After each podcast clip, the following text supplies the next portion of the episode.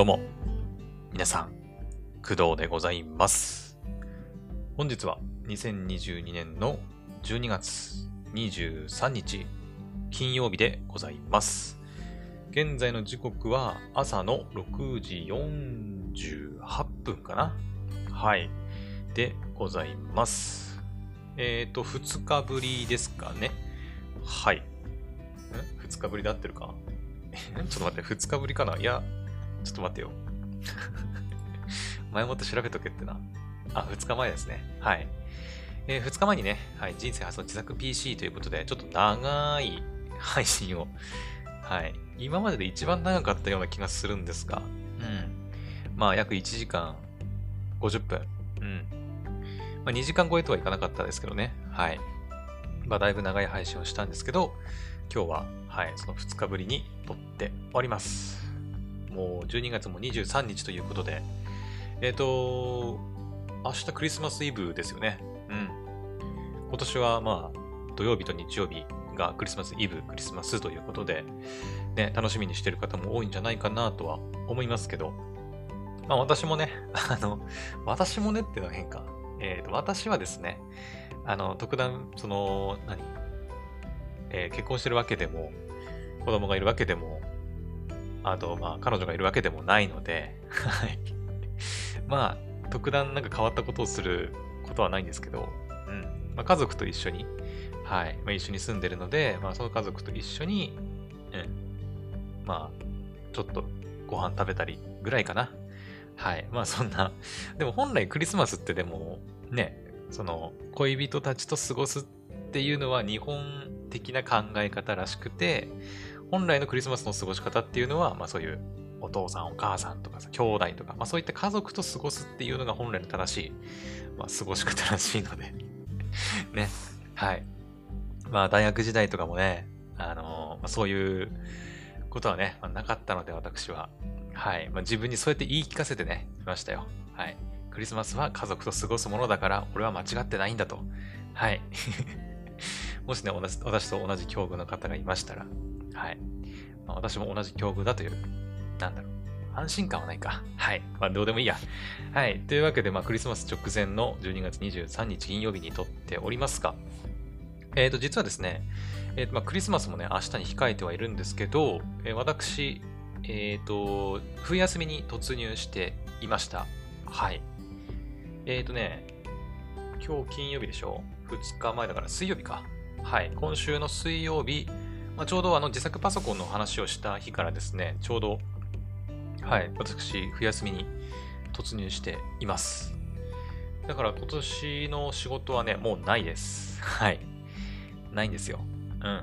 普段からね、月火で仕事してるので、はい。まあ、たまに水木とかもね、仕事入るんですけど、今年はもう年内終わりということで、うん。まあ、普通に働いてる方であれば、まだまだね、仕事納めっていうのは28日くらいかなはい。ですよね。大体。大体28日が最後のお仕事とかで、まあ、29からお休みっていう方が多いと思うんですけど、私はちょっとね、1週間も早く、はい、ちょっと長期の休暇に入らせてもらっています。はい。まあ、なので、まあ年末、いろいろ、まあ用事というか、あのーなんていうの、家族でどっか出かけたりとかさ、ね、まあ、ポポさんとね、あの、ラジオトーク年末にちょっとやろうかなって話もしてますし、まあ、ちょっとじゃないな。はい。まあ、スペシャル回的な感じにはなると思うんだけど、やろうっていう話もしてますし、まあ、個人的な話でいくとアニメも見たいし、ゲームもしたいしってやりたいことがたくさんあるんですけどね。うん。まあまあ、時間はかなりありますので、はい。まあ、できる限りね、やっていきたいなと思っております。まあ、このポッドキャストもそうですけどね。はい。ということで、冬休みに突入した工藤が、はい、今日もお送りしていきたいと思います。はい。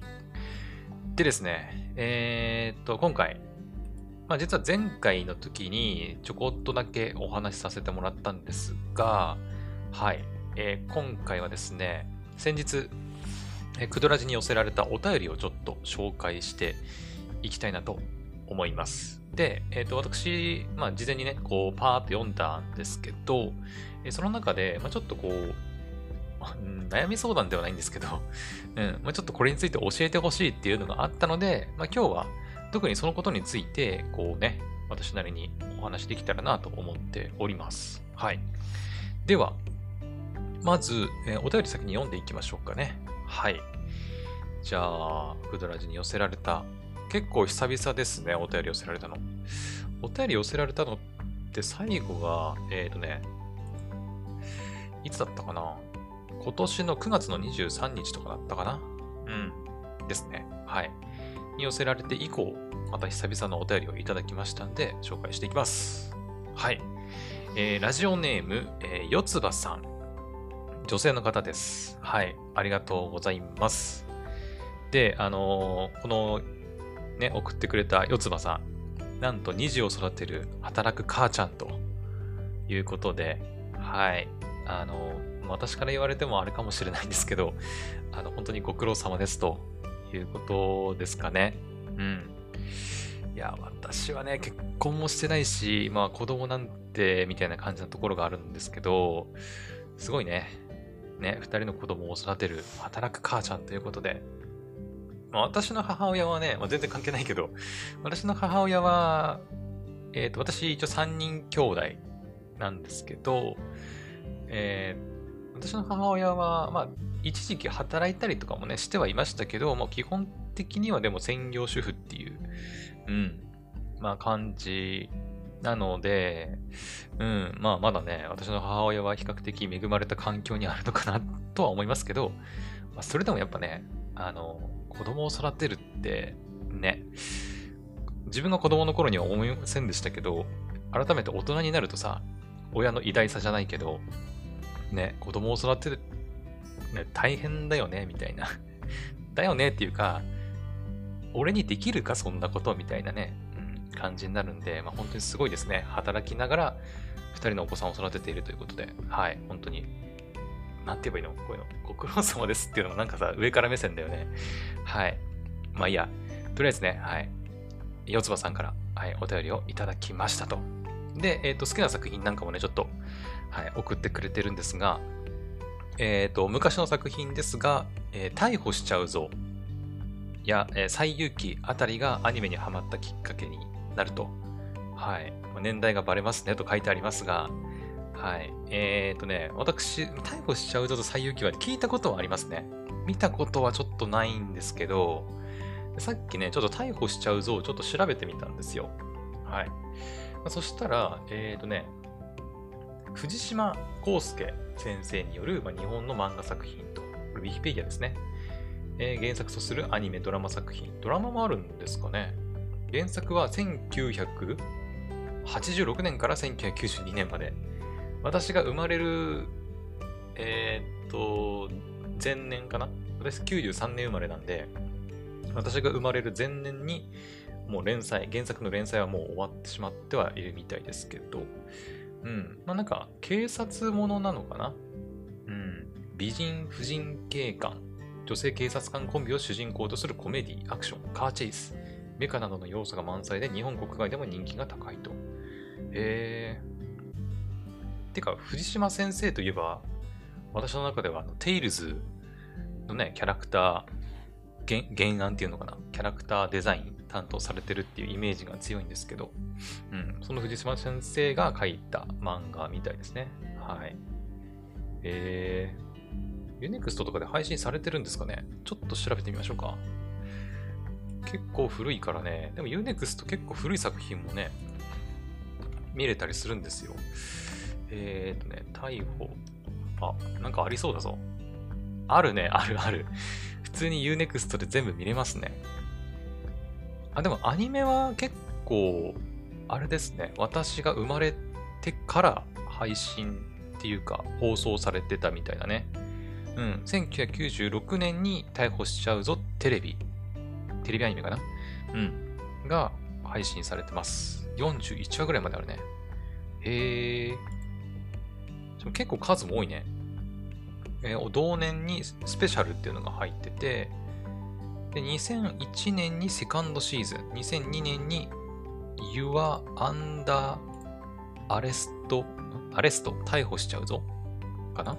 うん、があって、2007年にフルスロットルっていうのがね、第3期が入ってるみたいで、おフルスロットルに至ってはこれ、あれだね、もう、なんかちょっと昔のその絵柄じゃなくて、結構今時のアニメの絵柄に近い感じが、はい、見られますね。へえ。うん、藤島康介の漫画を原作とするアクションコメディのテレビシリーズ第3期。はあはあ、なるほどね。なんか意外と今見ても面白いのかもしれないですね。ちょっと気になります。はい。であとね、最遊記。最遊記はね、あのー、ちょっと私あんまり知らないんですけど、ちょっと前にさ、えー、これも2022年1月6日よりテレビアニメスタートだから、今年か。あの、最遊記リロードのゼロ、ゼロインかな？わかんない。これ合ってんのかな？うん。って入ってましたよね。それの、なんか、昔のやつなのかな？違う？ちょっと私全然見てないので、わからないんですけど、もともとはその、今回四葉さんが送ってくれたその最遊記って、これのことなのかな？?1997 年に最遊記の一巻、うん、っていうのがあるんですけど、多分これのことじゃないかなと思うんですが、はい。まあ、97年といえば私まだ4歳くらいなんで、ね、全然漫画とか読めるとしてはないんですけど、うん。はい。まあでもかなり漫画の数も出てますね。うん。はい。まあそんな、まあ、今回のね、あの話題は別にその漫画とかね、アニメが、あの、メインではないんですけど、まあ、四つ葉さんは逮捕しちゃうぞとか、最遊記あたりがアニメにハマったきっかけのようです。はい。現在は、まあ、クラなどなど、キー作品や、えー、ラブライブシリーズ、シャドウハウス、弱虫ペダルなど、えー、可愛い女の子からスポーツものまで幅広く気になったものを見ています。キー作品が好きなので、もちろんヘブ版も下手なりに頑張っていますとということで、そう、あのね、四つ葉さんはね、ヘブ版やってるらしいんですよ。はい。よ、よ、ようこそってのおかしいな。ね、いいね。はい。いや、みんなもね、本当にヘブ版マジでやってほしいんだよね。うん。この前テレビ CM の動画なんかがね、YouTube に上がってましたけど、あの、公式でね、もう第2章までやってほしいって 言ってたけどね。もうとにかく、もうとにかく第2章まで、第2章までやればわかるからみたいな、うん。あの感じで公式が言ってましたけど、あの、まさにそうだなと、いうふうに私も思います。私の YouTube 動画の方でもね、もう今だとメインストーリー全部終わって、第4章前編までやってますけど、うん、やっぱり物語が大きく動いたのがやっぱり第2章なんじゃないかなと、個人的には思うんで、うん。多分ね、第1章は、ま、基本的には誰でもクリアできるような、うん。どっちかっていうと、チュートリアル色の強い感じだったかな。はい。で、第2章になると、結構長くなるし、全体的にね。1章の倍まではいかないけど、確か、うん。ストーリーも長いし、で、かつ、まあ、衝撃のラスト、2章のラストもあり、で、ボスも結構強いじゃないかな。私は結構ね、育ててからプレイしたっていうか、ボスに挑んだんで、結構あっさり倒せたところではあるんですけど、うん。まあ、結構ボスも強くなってね、まあ、3章に至ってはさらに強くなるんで、あの、ちょっと覚悟が必要なんですけど、はい。まあね、あの、四つ葉さんもヘブ版プレイされてるということなんで、はい、嬉しいですね。仲間がいてね。うん。あと、まあ、クラナドとかね。私もクラナドが大好きですよ。クラナドに至ってはもうでも3回ぐらい見たかな。私はあんまり同じ作品をね、何週も何週も見ることないんですけど、クラナドに関してはでも3回ぐらい見たかもしんないね。うん。それ以外のキー作品もね、見てるものもあれば見てないものも実はあったりして、うん。リトバスとかは見たような気がするね。あとはカノンとかさ、エアーとか、あの辺も一応見たは見てますね。うん。はい。あと、ラブライブシリーズね、今年もスーパースターがあって、来年ね、スーパースターまた入りますけど、楽しみですね。シャドウハウスは実はね、見てないんですよ。シャドウハウスね。1期のね、1話か2話まで見たんだけど、ちょっとあまり私的にはハマらなくて、ちょっと見てないんですよね。弱虫ペダルはえー、全部見てます。今入ってるリミットブレイクも全部視聴しております。いいよね。めちゃくちゃ熱いです。はい。でも本当に結構幅広くね、見てるんですね。スポーコンから、まあ、可愛い女の子が出てくる作品までね、見てるということなんで、なんかすごい意見が合いそうな感じがしますね。はい。というわけで、まあ、好きな作品なんかも教えてもらったんですけど、ここからが、あの、メッセージになりますんで、ちょっと読んでいきたいと思います。はい。えー、工藤さん、はじめまして。はい、はじめまして。えー、春頃、Spotify で拝聴し始めてから、えー、欠かさず聞いている一途なマニアックタイプのうちの一人です。かっこわらということで、あの、これはね、何を言ってるかっていうと、これも前喋った、えー、これいつだったっけな？結構最近だと思うんですけど、えっ、ー、とね、ちょっと待ってね。いつだっけな ?12 月の2日かな？はい。12月の2日にあの配信したクドラジで、えっ、ー、と、Spotify まとめ2022っていうのをやったんですよ。で、あの、それ何かっていうと、この、クドラジをね、Spotify で聞いてくれてる人たちが、まあ、どんな 視聴者なのかとか、再生回数どのくらいだったのかなとか、はい。どれぐらいの人たちが聞いてくれてるのかなみたいなデータをね、こう、まとめて見れるものがあったんですけど、多分今も共有してるから多分みんなも見れると思うんですけど、ぜひチェックしてみてほしいなと思います。はい。で、その中で、あの、私のこのクドラジのリスナーさんって、まあ、どういうタイプの人が多いというか、どういうタイプのリスナーさんなのかなみたいなのをこうね、Spotify がこう、なんか AI なのか何なのかわかんないけど、こう、調べてくれるんですよ。そしたら、私のこのクドラジのリスナーさんはマニアックなタイプ、一途なマニアックタイプっていうね、あの、ことが出てきて、はい。っていうのを多分言ってるんですね。はい。じゃあ続きを見ますね。えー、いつも聞き取りやすい声で好きなアニメの話だったり、その他いろいろな話を聞くのを楽しみにしています。はい、ありがとうございます。えー、また YouTube のヘブ版のプレイ動画もとても参考にさせてもらっていますということで、まあ、さっきね、ヘブ版やってるっていうね、こと言ってましたけど、はい。まあ、一応私、ストーリーをね、基本にプレイしていて、うん、全部配信しているので、うん。まあ参考にするとすればやっぱボス戦とかなのかな。うん。私も個人的にはやっぱ3章とか、まあ、4章のボス戦なんかは、まあほんと初見でね、挑んだは挑んだんですけど、はい、ほんとギリギリだったんで、うん、めちゃくちゃギリギリだったんで、特に4章、4章前編。ギリギリだったんで、あの、他のね、プレイされてる人のやつとか見ながらね、こう攻略するっていう意味でも、敵の弱点だったりとか攻略方法とかね、見てればより、はい、やりやすいんじゃないかなっていうのはありましたけど、うん。まあ、そういった全然参考になってるのかもしれないですね。はい、ありがとうございます。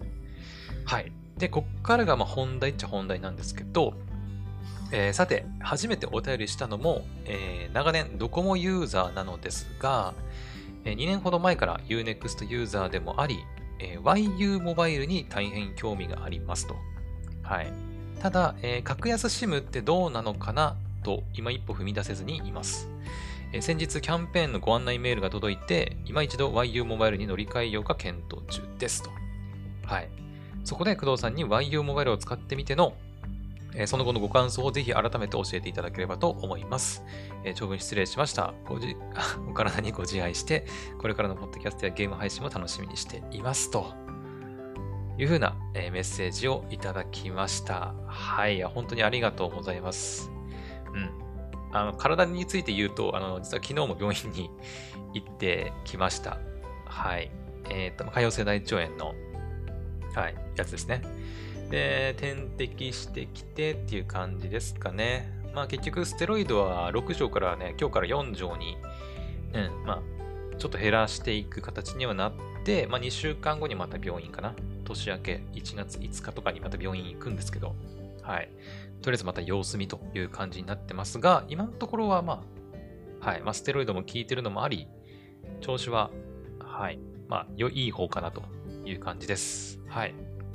ただこれがね、またステロイドが切れてくると、う、お腹痛いみたいな ことになりかねないので、ちょっとね、あまり油断せずにいきたいと思います。はい。ということで、えー、と、今回のね、本題は、えー、YU モバイルについてでございます。はい。今何分くらい喋ってるかわかんないけど、あ、20分くらい喋ってるね。はい。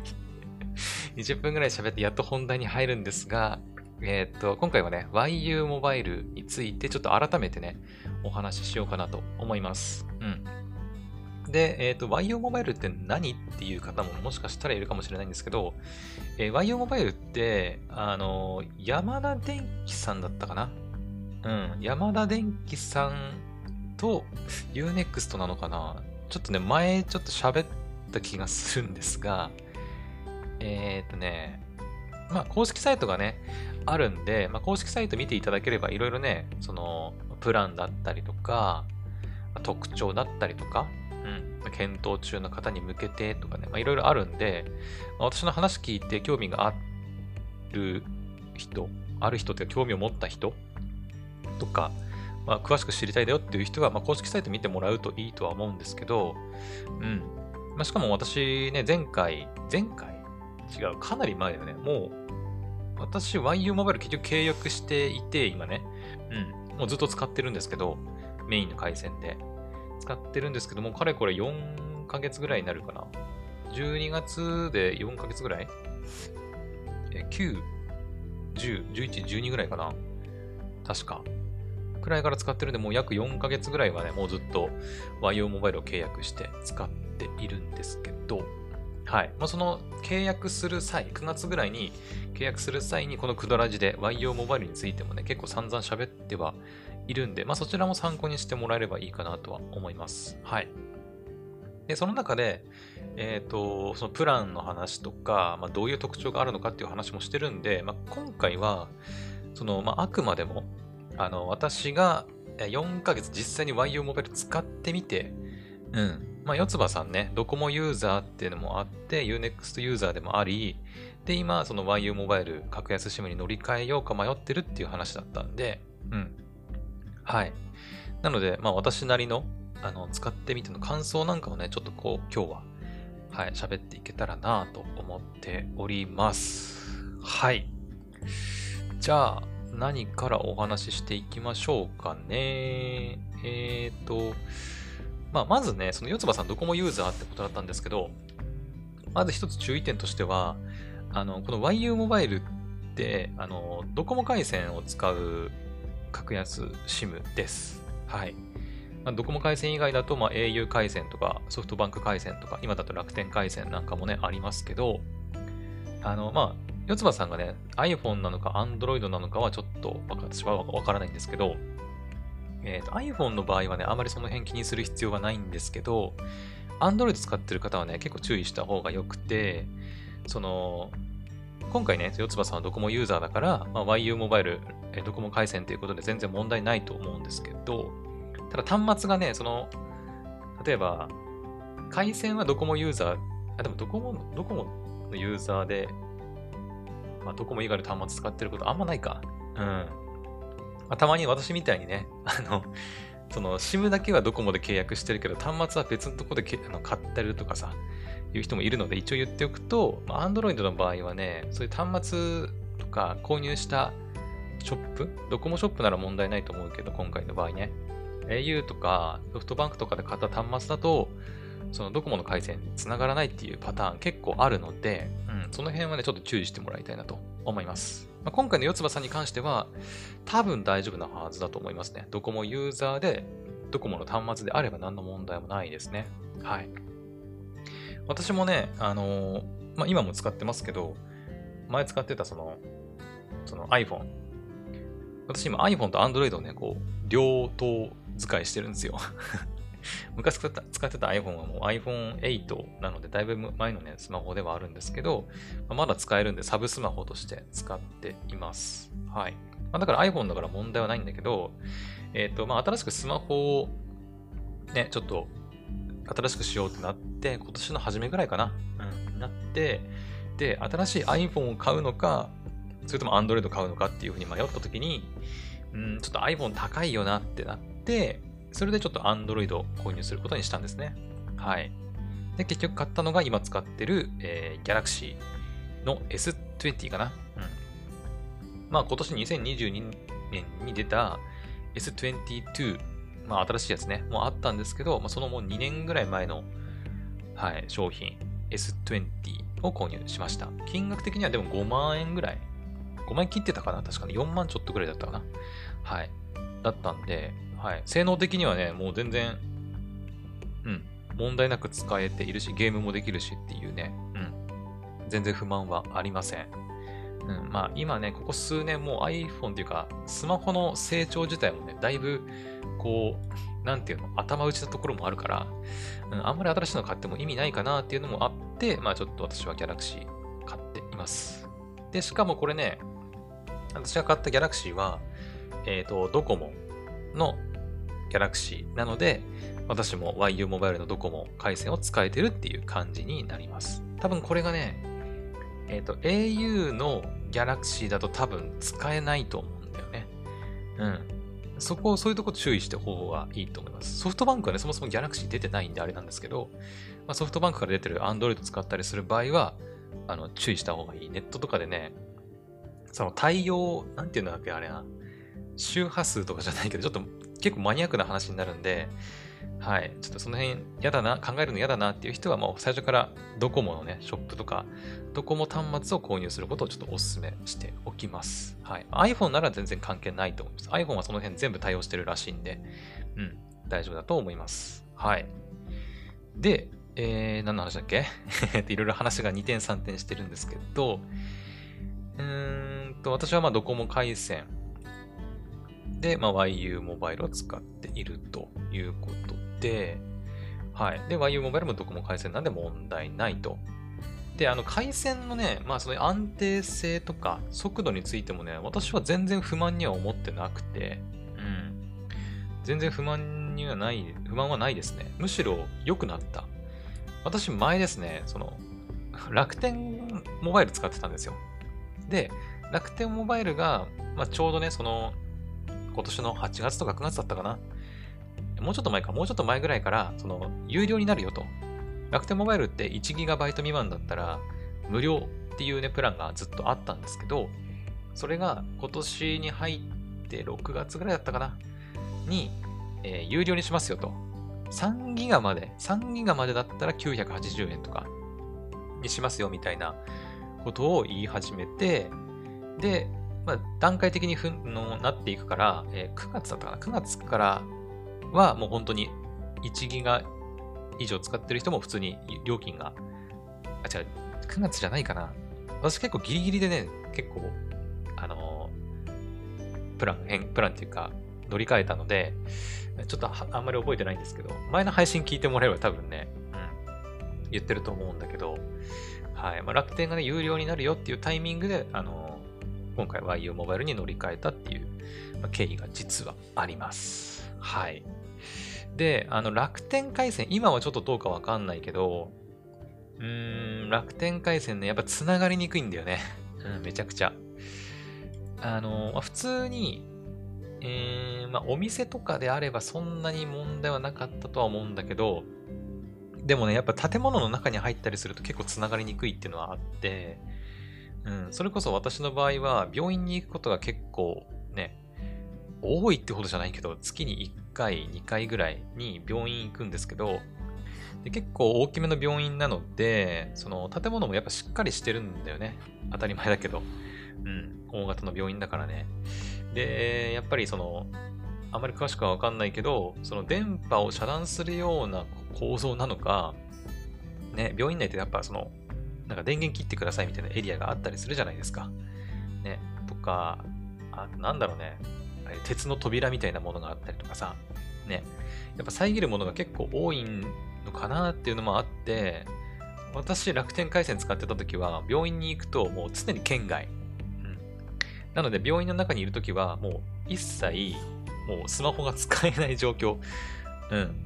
もう何にもネットにつながらない状況なんで、オフラインでなんかいろいろダウンロードしてったりとかして、こう、ネットを見るみたいな、うん、感じにしてたんで、めちゃくちゃ不便だったんだよね。そこだけに関しては。で、私の場合、お店にどっか買い物に出かけるとかはほとんどないのに、その病院に行くことだけが、ほぼほぼ外に出る理由の一つ の理由だったんで、その時にしか、まあ、家はね、Wi-Fi あるし、インターネット環境あるから、家でその、ね、回線使うことないから、外に出る出て、インターネット 4G とか 5G とか使う機会って、その病院行くときしかないのにもかかわらず、その時ですらもう県外になっちゃうってことで、あまり契約してる意味がまあ、ないっていうね、状況だったんですよ。はい。だからそこがかなりね、不満だったんだよね、楽天に関しては。もちろんその、料金かかってないとかさ、ね、まあ、料金かかるようになっちゃったけど、かかってないとか、あとはま電話料金がまあ基本、ただ、うん。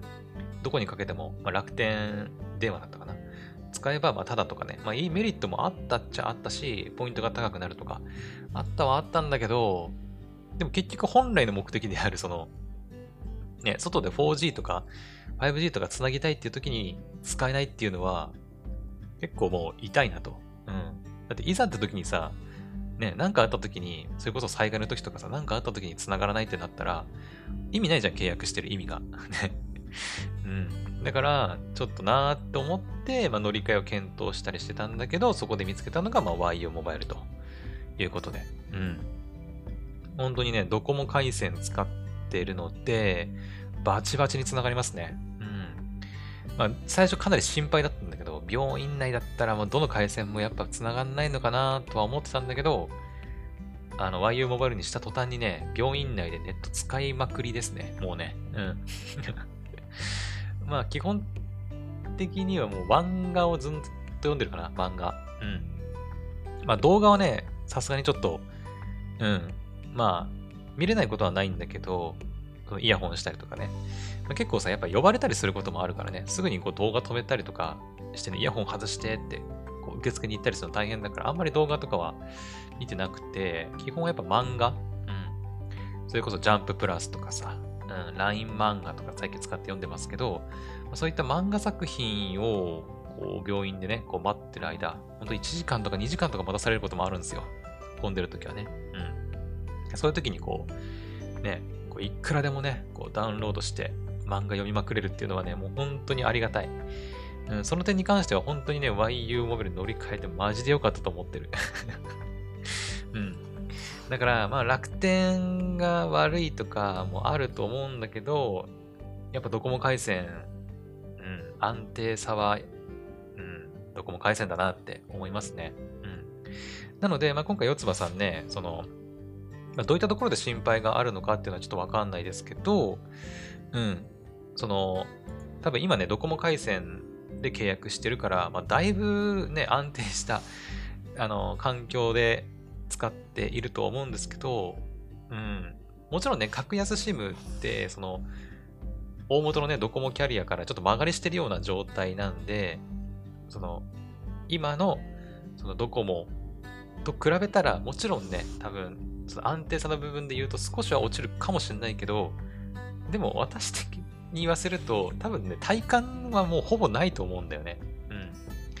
体感的にはほぼほぼないと思います。うん。そんな、うん、いきなり格安 SIM のドコモ回線にしたら、ネット繋がらなくなったとかっていうのはそんなないと思うんで、あまりその辺は心配しなくてもいいと思います。はい。公式サイトでもね、その、まあ、ドコモ回線っていうこと結構歌っていますし、まあ、安定した通信速度っていうのも言ってるし、なんだったらなんだっけな。なんか、アンケートだったかな？うん。のユーザー満足度も結構高いようで、うん、速さの秘密、安さの秘密とかね、安心の秘密とか、うんうん。とかとか、まあいろいろね、ユーザーの満足度も高いようなので、はい、安心して使ってもらえるんじゃないかなと思います。はい。って感じですかね、とりあえず。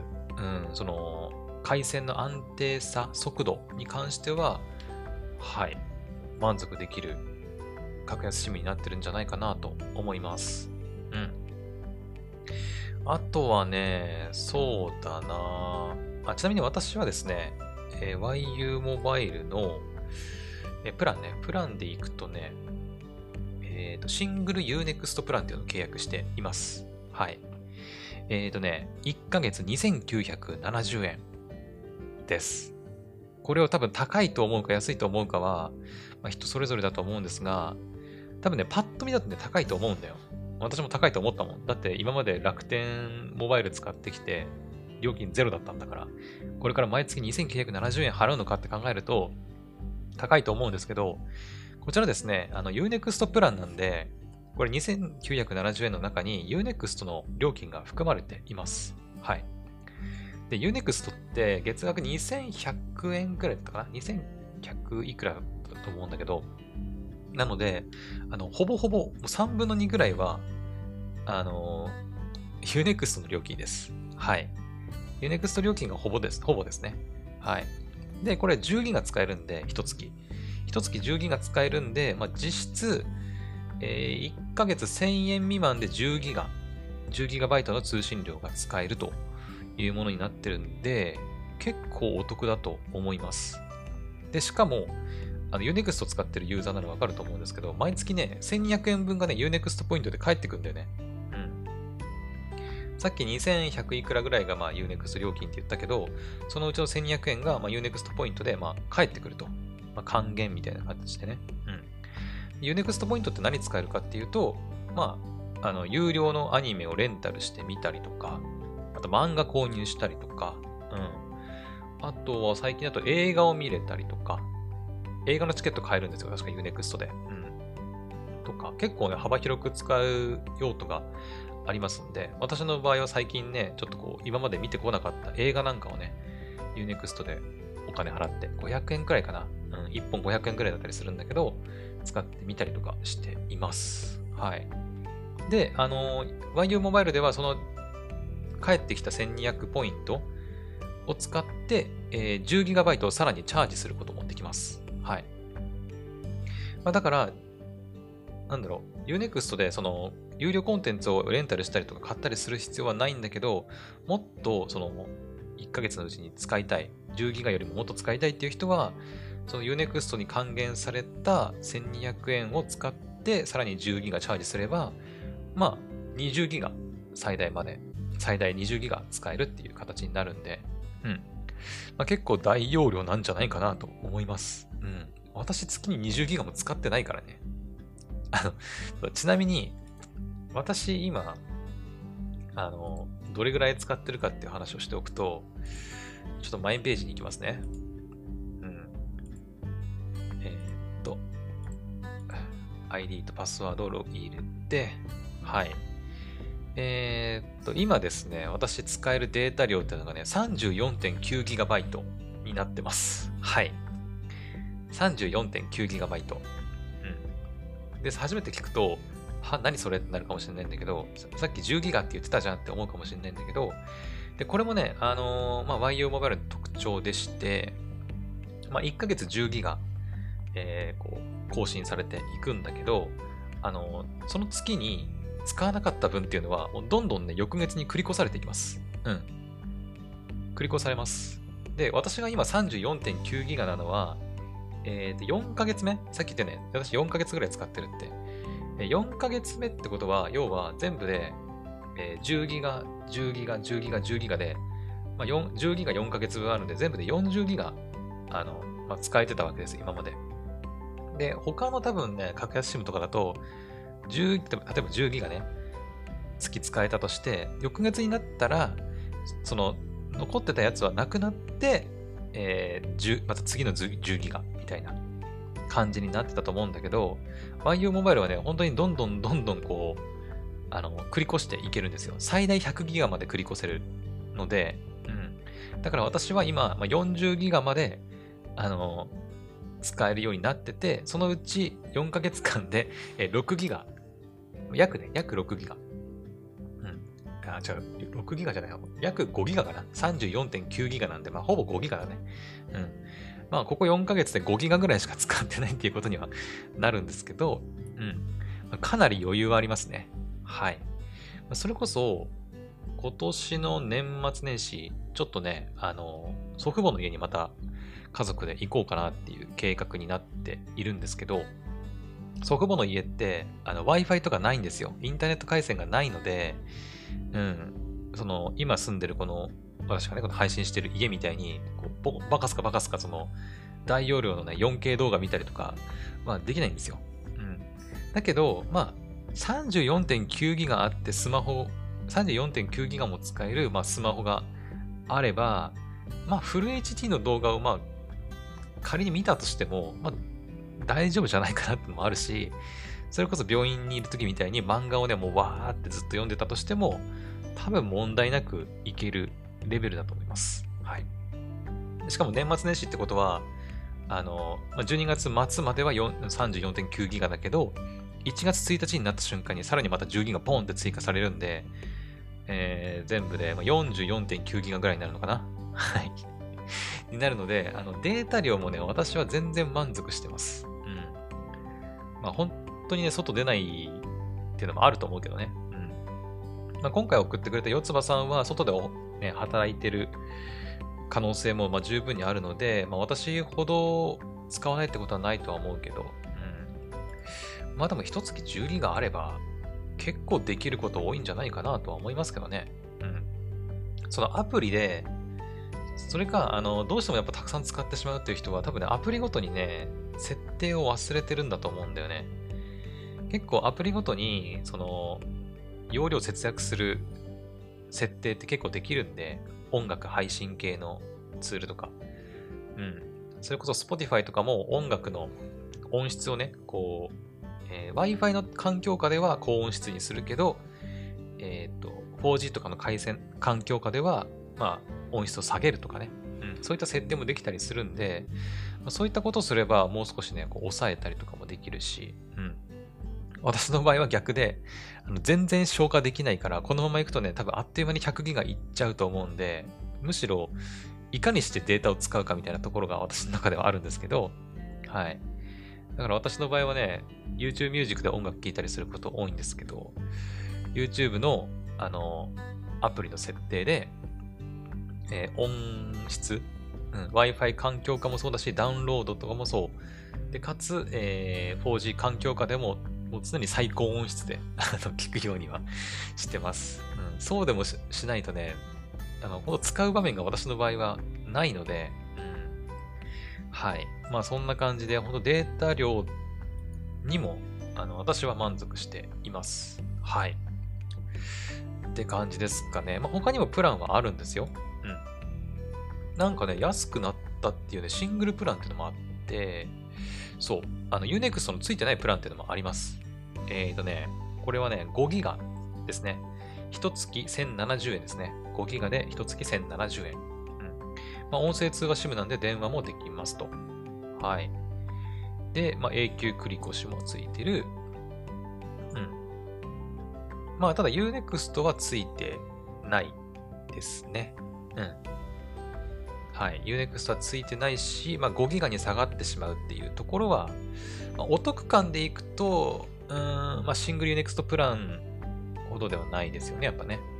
うん。シングル Unext プランとかシェア Unext プランに関しては、だって、さっき言ったけど、実質10ギガで1000円未満だから、うん。まあ、契約するんだったらシングル Unext プランかシェア Unext プランがいいとは思いますね。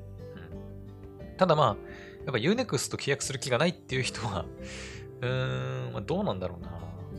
他社のね、その契約プランとかあんまり調べてないからあれだけど、5ギガで1000円、1070円って安いのか高いのかっていうところではあるかな。うん。まあまあ、でも、比較的安い方なんじゃないかなとは思うけどね。うん。まあ、もっと安いところあると思いますけど。はい。なので、個人的にはやっぱね、シング Unext プラン、もしくはシェア Unext プランかな。シェア Unext プラン一応言っとくと、これはね、あのー、2人までなら追加料金なしで、えっ、ー、とね、月額4170円で 20GB 使えるっていうものですね。はい。えー、2人でだからまあ4170円っていう感じです。うん。もちろんチャージ、1200円がチャージされるっていうのもあるので、えー、プラス10ギガすればまあ30ギガっていう感じかな。うん。まあ、2人でシェアだったらまあ1人当たり2085円ということになってます。えっ、ー、とね、追加でね、えー、何人までやってたかな？追加 SIM は最大3枚までって書いてますね。うん。だから4人までなのかな？うん、一応公式サイトには4人までなら、えー、1人当たり1318円。うん、で総額は5270円っていう感じなんで、はい。まあ、なんか家族でね、YU モバイルにまとめてお引越しして、みんなで Unext 見たりとか、うん、YU モバイル使いたいっていう人は、シェア Unext プランが一番お得ですね。だって家族みんなで5270円、一月うん。家族4人でみんなスマホ料金5270円で使えて、で、かつ30ギガ。うん。みんなで、最大ね、最大30ギガまでみんなでシェアできちゃうんで、うん。いけんじゃね？もちろんね、あの家族の中でめちゃくちゃ使う人、使わない人多分いると思うから、その辺は家族で相談してっていう形になると思うけど、うん。まあ、受けられるサービスは全員、ね、同じだし、ちなみに Unext もね、あの私が実は私も Unext 契約して、えっ、ー、と、家族にその、なんていうの、こ、子供アカウントっていうか、その、ね、振り分けてます、アカウント。4人か3人ぐらいまで追加できるんですよ。私を含めると4人か5人ぐらいかな。確か。うん。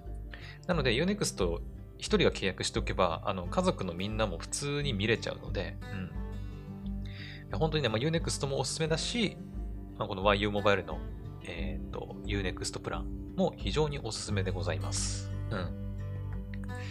です。って感じかな。あ、あとね、あの、あ、まあ、スマホ保険。うん。スマホの保険もついてきます、これ。はい。さっきちらっと言ったかな。うん。まあ、なんかね、そのスマホが壊れちゃったとか、なんか調子が悪いんだけどっていう時って、まあ、修理費用かかってくると思うんですけど、その時の修理費用保険っていうのが、あの、無料でついてきます。うん、多分ここはね、あの、山田電機の多分、うん、その力なんだと思うんだけど。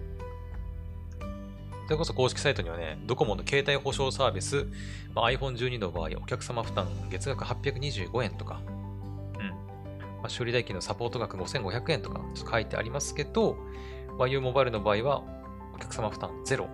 修理費保証年間最大3万円過去非課税。対象端末はお持ちの端末でも OK。新品でも中古でも OK と。うん。いう感じなんで、まあ、とにかくね、あの、大体どの端末でも、うん。YO モバイル使ってる端末であれば、うん、修理、保証もついてくるし、その辺は安心じゃないかなと思います。私もね、前楽天モバイル契約してた時は、うん、スマホの保険入った方がいいのかなとか思ったりね、調べたりしてたけど、うーん、まあ、あまりね、やっぱ保険はおすすめはできないかなっていう。うん。まあ結局保険だからね。うん。まあ心配な人は入った方がいいと思うし、うん、高い端末であればあるほど入っといた方がいいような気もするけど、うん。まあただね、YO モバイルに入れば、あの、追加料金ゼロでね、入れるんで、まあ修理費用最大3万円っていう感じなんで、あんまり高いスマホの場合だと、ね、3万円程度じゃってなるかもしれないけど、うん。まあ、私のね、ギャラクシーもだって5万切ってるから4万ちょっとでしょ。まあ、3万円あれば、まあ、最悪、プラス1万か2万ぐらいで新しいギャラクシーの端末買えないこともないから、ね。うん、まあ、全然問題ないと思います、私は。はい。まあ、そういうね、保険もあるということでございます。うん。です。はい。じゃあ、こっからは、あのー、ね、ちょっと、私が4ヶ月使ってみて逆に、あの、もっとこうして欲しかったな、みたいな部分、こうして欲しいな、みたいな部分をちょっとお話ししていこうかなと思います。実はね、あの、1ヶ月ぐらい前かな、ちょっと忘れたけど、うん。あの、YU モバイルさんからね、ユーザーアンケート回答してくれませんかっていう依頼のメールが来たんですよ。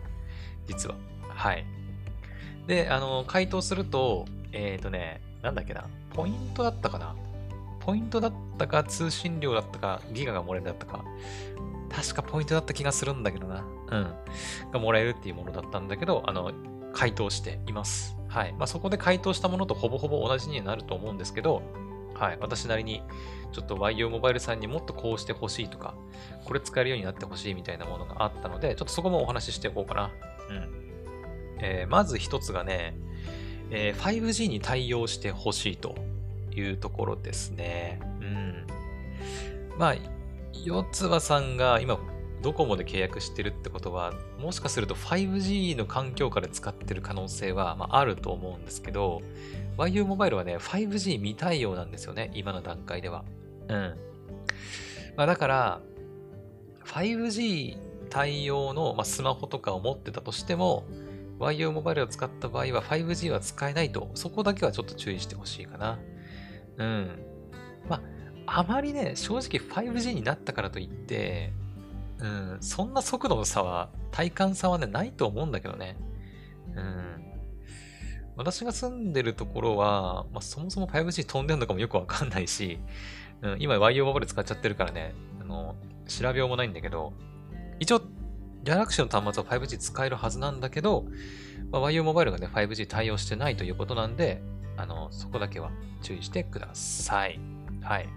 一応ね、5G 対応してほしいというふうにあの要望を出してますんで、まあ、いずれもしかしたらね、はい、対応するかとは思います。うん。はい。なので、まず一つ目が 5G 対応してほしいという要望です。はい。じゃあ、続いて、え、続いてはね、え、アプリ対応してほしいと、うん、いうところですね。えっ、ー、と、まあ、さっきね、私、ちょっとじゃあログインしてみましょうかって言ったんだけど、あの、YU モバイルの、その、自分が今どれぐらい使ってるかとか、えっ、ー、と、今月支払いいくらぐらいかなみたいなのって、あの、ウェブでしかアクセスできないんだよね。専用のアプリとかは YU モバイルにはありません。うん。あの、まドコモもそうだし、まあ、au、ソフトバンクはちょっと私あんま使ったことないんでわかんないけど、そうだし、まあ、ポボとかもね、ポボ、えー、アハも、ラ、LINE もなもなのかなうん。まあ、いろいろね、そういう格安の、あの、キャリアとかあると思うけど、やっぱり、大体やっぱ専用のね、アプリがあって、スマホの中に入れられる。そのアプリ立ち上げると、一番最初の画面に、あと何ギガとかね、出ると思うんですけど、そういったね、専用のアプリはございません。今の段階では。うん。だから、あのー、今自分がどのぐらい使えるのか、どれぐらい使ったのかみたいなのをチェックする場合はね、あの、ブラウザ、うん。まあ、スマホでもパソコンでもいいと思うんだけど、お使いのブラウザで YO モバイルって調べて、公式サイトからログインしてね、えー、専用の自分のマイページに飛ばないと確認できないです。そこがね、ちょっと不便っちゃ不便かな。うん。まあ、そのめちゃくちゃ不便かっていうと別にそうでもないんだけど、うん、まあ、ブラウザでね、いつもネット調べてるからさ、別に YO モバイルって調べて、ログインすればいいだけだから、大した不便ではないんだけど、でもアプリあった方が便利なんじゃねって、個人的にはちょっと思いますね。うん。なんか、なんとなくさ、今どれくらいかなって、パッて調べたいときに、パッてこうスマホのホーム画面からアプリパッて立ち上げれば、すぐ確認できると、やっぱ便利だよね。うん。だからちょっとその辺が不便かなっていうのはありました。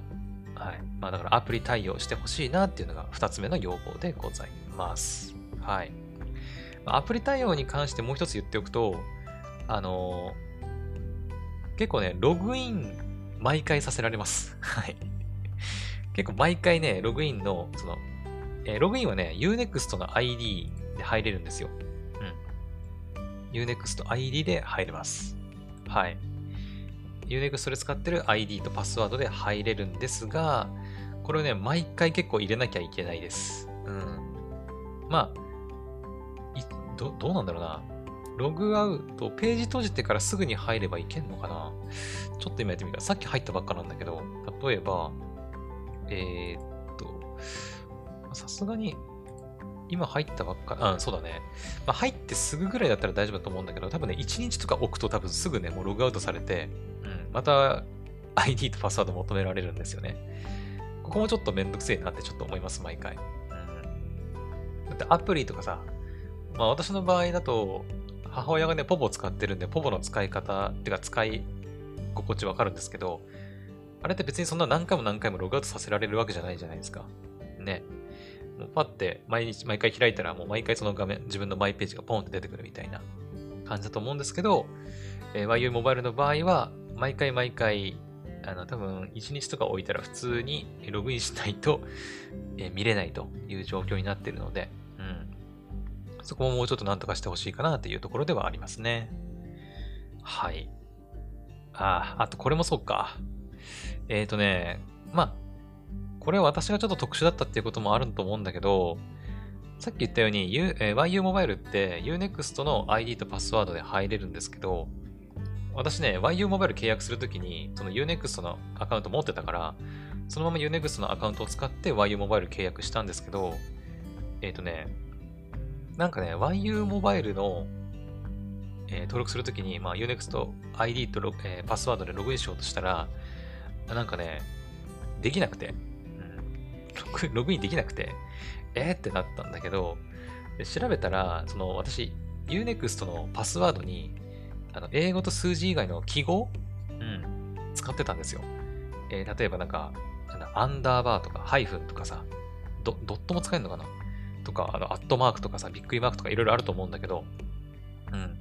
まあ、ああいった、まあ、記号がね、あのー、Unext のパスワードに入ってると、YU モバイルになぜかね、あの、ログインできないっていう状況になりました。私が登録した9月時点ではね。今ではもしかしたら治ってるかもしれないけど、うん。なので、もし Unext のパスワードにそういった文字が含まれてる場合はちょっと注意した方がいいかもしれない。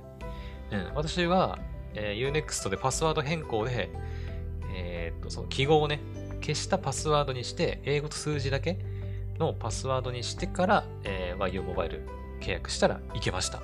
はい。なのでそこもね、まあなんとかしてほしい。今はなんとかなってるかもしんないけど、当時はマジで焦った。えみたいな。なんで？みたいな。パスワード間違ってないけどみたいなね、感じになったので、そこはちょっと、うん、なんとかしてほしかったなっていうところではありますね。はい。ということで、まあ、アプリ対応に関してはそんなところですかね。はい。じゃあ、えっと、3つ目か？まあ、いろいろ話しましたけど、まあ、とりあえず3つ目。あとね、余ったギガの使い道ですね。うん。まあ、これもさっき言ったけど、あの、私、あんまり使わないんですよ。やっぱり。4ヶ月使ってきて5ギガぐらいしか使ってないっていう状況なんで、でもこのまま行くとあっという間に100ギガぐらいね、ちゃうんだよね。うん。100ギガ行くまではいいよ。100ギガまで貯められるからさ。うん。でもやっぱ毎月さ、3000円近い金額を出してるんだけど、100ギガ以上やっぱ捨てられてっちゃうから、あんま契約してる意味があってなんかちょっと思うじゃないですか。ね。せっかくどんどん10ギガ追加されていくのに、もうこれ以上は貯められないからってことで、もう、もう捨てるようなもんじゃないですか。ね。だから、実質1000円かからないぐらいで10ギガ使えてるって言ってるけど、実質1000円を100ギガ以上貯まったら捨てていくようなものになっちゃうんで、なんかその余ったギガをなんとか使えねえのかなって、うん、今は思ってます。はい。まあ、単純に使えばいいだけの話なんだけど、でもなっていうさ、感じだよね。うん。永久繰り越しとは言ってるけど、やっぱね、上限があるんで、そこはね、うーん、なんか、もっとこう使い道というか、うん、ないかなっていうふうに要望は出しています。うん。まあ、あんまりいるかわかんないけどね。それこそ、うん、なんか余ったギガを Unext のポイントに変換できるとかさ。ね、逆に。逆に変換できるとか、あとなんか、他にも、うん、だって10ギガ丸々使い捨てちゃうの、ね、もったいないよね、やっぱね。100ギガ溜まった以降はさ。うん。まあ、まだまだね、100ギガ溜まるまでは、半年くらいありますんで、うん。まあ、まだまだ先の話にはなると思うけど、なんかこう、余ったギガ、なんとか使う方法ないかなっていうふうにはちょっと検討したりしていますけどね。うん。まあ、YU モバイルさんの方でさっきみたいに、ギガを Unext ポイントに変えるとか、うん。たま、100ギガまで溜まったら一旦その、なんつうの、10ギガのチャージ分だけ安くなって使えるとかさ、そういうのあるといいなっていうふうには思いましたね。うん。まあそこまで都合よく使えるのかはわかんないけど、はい。まあそういったこともあるということでございます。はい。で、あとラスト、4つ目かな？うん、になると思うんだけど、えっ、ー、とね、サポートに関してですね。まあこれは格安 SIM とか、うーんと、アハモとかポボとかもまあ同じだと思うんだけど、まあ安いからにやっぱり理由があって、人件費がやっぱね、かかってないと思うんですよね。うん。それこそポポとかって、あの、自分でね、いろいろ設定できる人向けみたいな感じに作られているので、あの、電話の窓口がないとかさ、うん。全部その、なんだ、オートチャットなんか ?AI によるそのチャットで、こう、やるみたいな。うん。一応、なんも電話できないわけではないとは思うけど、うんでも基本的にはないみたいな感じになってたりとか、結構サポート面でこう、なんていうのかな、あまりうん。サポートが手厚くないというか、っていうのは、まあ、YU モバイルも、まあ、あるんじゃないかなとは思いますね。それこそもともとそのドコモとか au とかで結構がっつりサポートを受けてた人は、いきなり格安シムに行くと、もしかしたら、うん、え、なんかサポートしてくれなくてちょっと全然わかんねえんだけど、みたいなことにはなりかねないかなと思います。うん。だからある程度、まあ、知識があるんであれば問題ないとは思うけど、私みたいにね、自分で何とかしてできるんであれば問題ないとは思うけど、うん。まあでももしなんかそういうサポート面が不安だっていうんであれば、うん、やっぱり最初からドコモとか au とかソフトバンクとか、うん、サポートの手厚いところで契約してた方がいいかなとは思うけど、うん。まあでも今の時代ネットで調べればいくらでもね、出てくるから、その解決方法とかもね、あまりサポートに頼るために、その、毎月高い金払うっていうのはちょっと私はお勧めはしないかなとは思いますね。自分で調べた方が勉強にもなるし、うん。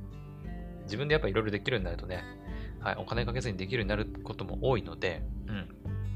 まあ、私はあまりデメリットには感じてないけど、まあ、デメリットに感じる人も多いんじゃないかなということで一応喋ってみました。はい。で、あのね、まだね、このサポートに関してはちょっともう一つ言いたいことがあって、あの、これ私最近知ったんだけど、えっ、ー、とね、公式サイト行きますよね。バイオモバイルの公式サイト。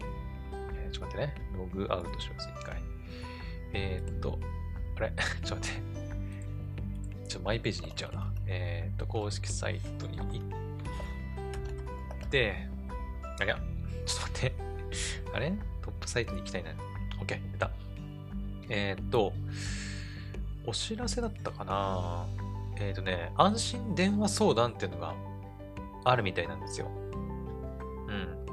安心電話相談。えっ、と、まあ、さっきね、その、格安 SIM とかになるとサポートが、まあ、ちょっと薄いんじゃないかっていう話をして、うん。電話の相談窓口とかないんじゃないかなって話したんだけど、これ前あったかな？私が契約した時あったかどうかはちょっと覚えてないんですけど、あのね、安心電話相談っていう窓口ができたらしいんだよね。はい。えっ、ー、と、YU モバイルにのお申し込みに関する不安や疑問をご相談くださいと。お客様の不安や疑問をオペレーターが解決します。プランの特徴から申し込みの方法までどんなことでもお気軽に問い合わせくださいと。うん。えっ、ー、と、まあ、例えばこんな不安や疑問はありませんか、え、お店みたいに直接聞けたらいいのにとか、自分に合うプランってどんなのかな？今使ってるスマホと何が違うんだろうとか。うん。まあ、今回それこそ四つ葉さんね、あの、私に相談してくれたのすごい嬉しいんですけど、うん。一回この安心電話相談に相談してみるのもありかなとは思いますね。うん。ただね、あの、これ、すぐにその、なんつうの、あの、電話番号が載ってて、すぐに今すぐ電話かけられるってわけではないらしくて、サポートの流れってのがあるんだよね。うん。まずね、あの、まあ、受付フォームのリンクが貼ってあるんで、そこから受付フォームに必要事項を入力すると。で、送ると。そしたら、まあ、担当から一定調整の、ま連絡がメールで来ますと。うん。で、その後、電話でお客さんをサポートしてくれるということになるので、まあ、予約が必要っていう感じだね。うん。今すぐあ、じゃあもう電話して聞いてみようっていうことはできないと。うん。フォームに入力して、えっ、と、まあ、この人もこの日に電話していいですかみたいな感じの多分予約をして、そこで、えっ、と、実際にサポートをしてくれる担当の人と電話して、まあ、今思ってる不安をね、ぶつけてみればいいんじゃないかなと思います。うん。まあだから、実際に契約してて、なんかこうしたいとかっていうのも多分ね、できると思うんだけどね。うん。はい。です。あ、そうだ。あとね、あの、さっき一番最初の方でも言ったけど、これ山田電機が、山田電機さんが、あの、多分やってるサービスでもあるので、これね、店頭でも申し込みできるみたいですよ。私はね、めんどくせえから、もうネットでパッパパってやって申し込んじゃったけど、あそう、山田電機でもできるらしいです。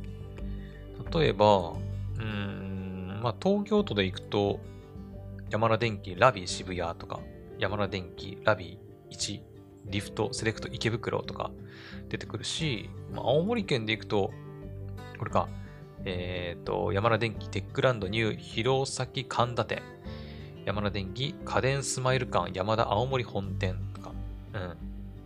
とかとか。そうそう、山田電機の各店舗でも、あのー、申し込みできるみたいなんで、まあ、だからそこもうね、やっぱね、楽天モバイル、あ、でも楽天モバイルのショップあるんだっけか。でもあんまり数ないと思うんだよね。うん。それこそ青森とかにはね、楽天ショップの、あったかな？なんか、店舗とか。うん、あってもそんな多くなかったと思うんだけど、そうそうそう、山田電機がね、やっぱ窓口になってくれるっていうのは、ありがたいっちゃありがたいんじゃない？その店舗でちょっとやらないとよくわかんないっていう人とか、うん、私みたいにネットでできる人はいいけど、うん、だね。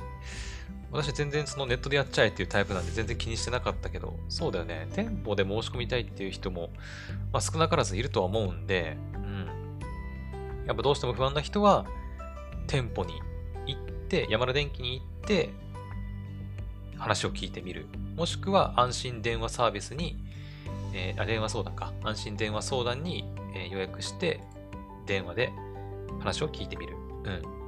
っていうのが、まあ、ベストじゃないかな。うん。万全を期すんであれば、やっぱ、そのぐらいした方がいいんじゃないかなと思います。うん。やっぱどうしてもこう、一歩踏み出せないっていう場合は、利用してみたらいいんじゃないでしょうか。はい。